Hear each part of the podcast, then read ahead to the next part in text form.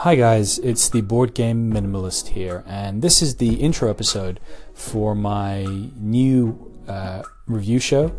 And I just wanted to kick off by giving you a little bit of background about myself and what to expect in the show going forward. So, I am a relative newbie to the world of modern or designer board games. I started getting into it about two or three years ago.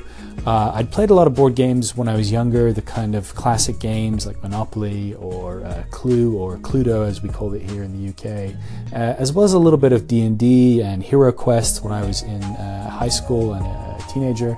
And um, I kind of drifted out of it after that and, and focused a lot more on video games, and didn't really get back into it um, until many years later when there was a group of people at a, a place I worked that would play uh, Catan a couple of times a month in the evening after work. And um, I sort of started thinking about board games uh, again and was, uh, you know, debating, uh, exploring that world in a little bit more depth. And it took me about a year after that till I really started to get back into board games or rediscover the world of designer board games. And um, I bought a copy of Catan and played that with some friends and really enjoyed it. I um, bought um, Ticket to Ride and, and thought it was pretty interesting.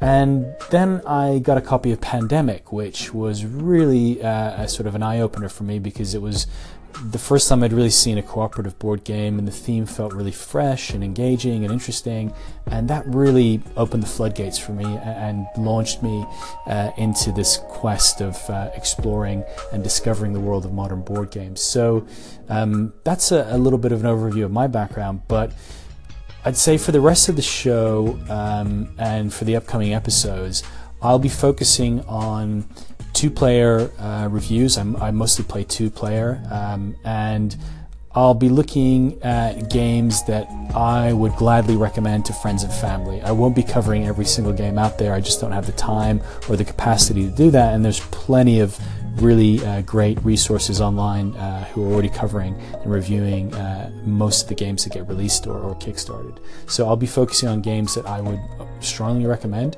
They'll be mostly uh, recommendations from a two player perspective.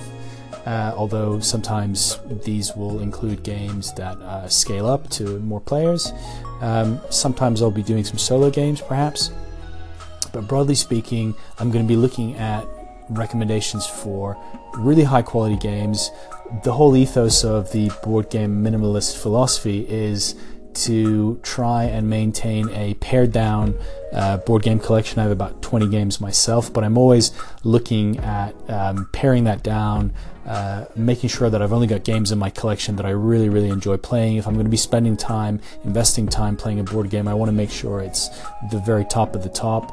Um, and I think that's the spirit that I'll be uh, uh, referring to going forward when I make any reviews uh, in the following episodes of the show. So, with that in mind, uh, thank you for your time. Uh, I'm really excited to kick off on this journey and start exploring um, some really amazing games with you guys. So, uh, enjoy whatever you're playing, and we'll speak again really soon.